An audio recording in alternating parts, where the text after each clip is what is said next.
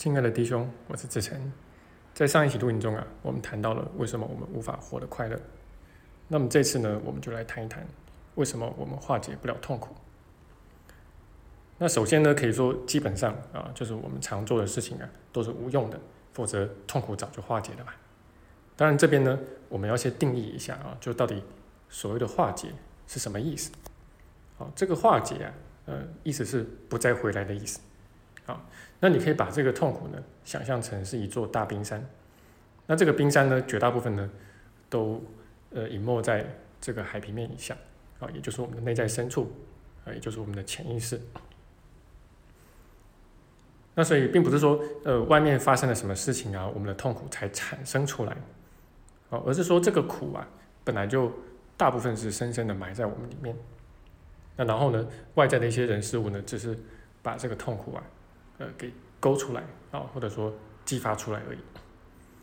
那这个所谓化解痛苦啊，你可以想象，就是说这个冰山呢被溶解了，呃，至少被溶解了一部分吧。而且它被溶解那一部分呢，还是。不会再回来的，那这个呢才能叫做化解。那如果说你只是把冰山再压回去，哦，或者说它好像有一些溶解啊，但实际上很快的又长出来啊，那这个就不能算是化解。那如果说呃随着学习啊，你内在的痛苦呃真的有所化解的话，那么久而久之呢，呃你会活得越来越轻松自在而且平安。哦，那以前可能容易引发你痛苦的事情，哎，现在也比较不容易了。哦，那这个才算是你的痛苦有所化解。那这个最常见的错误做法啊，大概就是呃转移注意力吧，啊，或者说就是逃避吧。哦，只是说呃有些逃避的方式呢比较明显，那有些比较不明显。那明显的呢，包括像是我们都很会的吃喝玩乐啊。啊，或者说看似相反的哦，埋头工作啊，那或者说努力去面带微笑啊，啊，像我们之前讲的正向思考，啊，摆出一副凡事啊非常正向、非常积极姿态啊，那这个无一例外都是错误做法，而且这么做只会有一个结果啊，就是把这个痛苦给压抑回去，啊，但是这个被压抑下去的痛苦呢，诶，它依然会投射出来。哦，那这个就是心灵，呃，它的运作的一个算是铁律吧。好，就是你再怎么藏都是没办法藏得住，啊，它仍然仍然会投射出来。那所以久而久之，你并不会真的因此而变得更自在，那反而你有可能会不可遏制的陷入到一种失落啊、忧郁啊、悲伤啊的情绪里面去。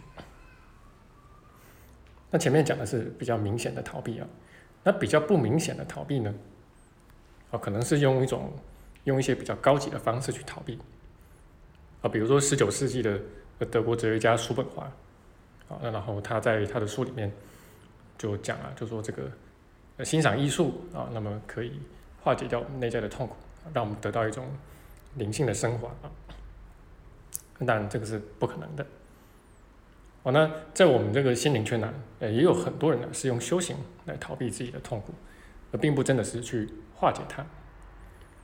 哦，那最常见的一种做法呢，哎，就是把注意力放在光跟爱上面，那只去看正向的啊，只去看实相，那不去看小我，不去看幻象。而且通常他们还会自圆其说啊，就说这个小我不存在啊，幻象不存在，你去看它干嘛呢？好，那你去。你去剖析他们，不是就越把他们当真的吗？哎，对，那但是那幻象的化解啊，哦，或者说这个小我的化解，呃，它是需要有一个过程的。那比如说我们这个宽恕的第二步啊，就是这个收回投射，啊，那这个东西如果你没有把它扎扎实实的去操练，啊，那做的不到位的话，啊，那么呃，你再怎么去化解那个痛苦啊，其实也是在原地打转。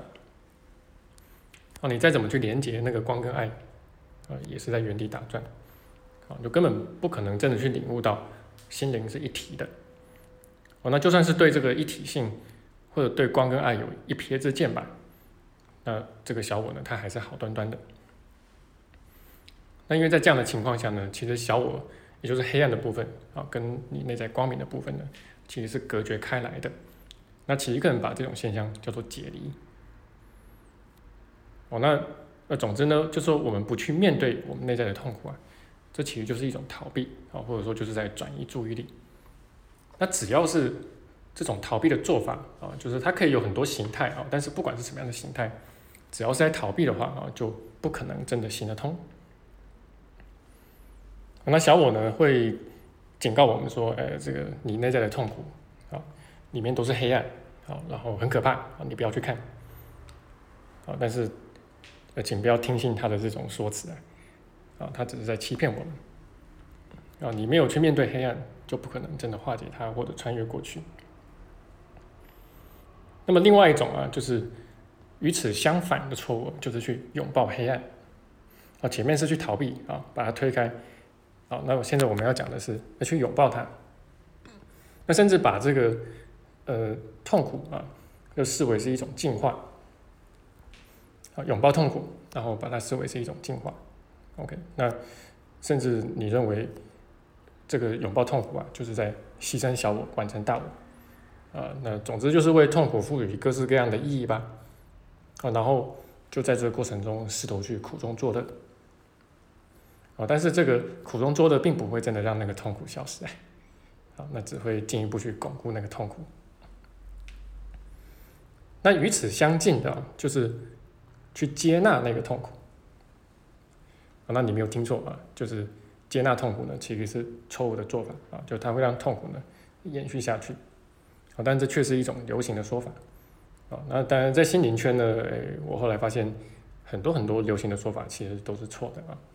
那奇迹课程它从来没有叫你要去呃接纳黑暗啊，呃接纳痛苦啊，接纳负面情绪啊，呃接纳那个不完美的自己啊，啊，他从来没有一句话是这么说的。哦，他讲接纳都是讲接纳实相啊，哦，接纳这个呃你的神圣自信啊等等这些。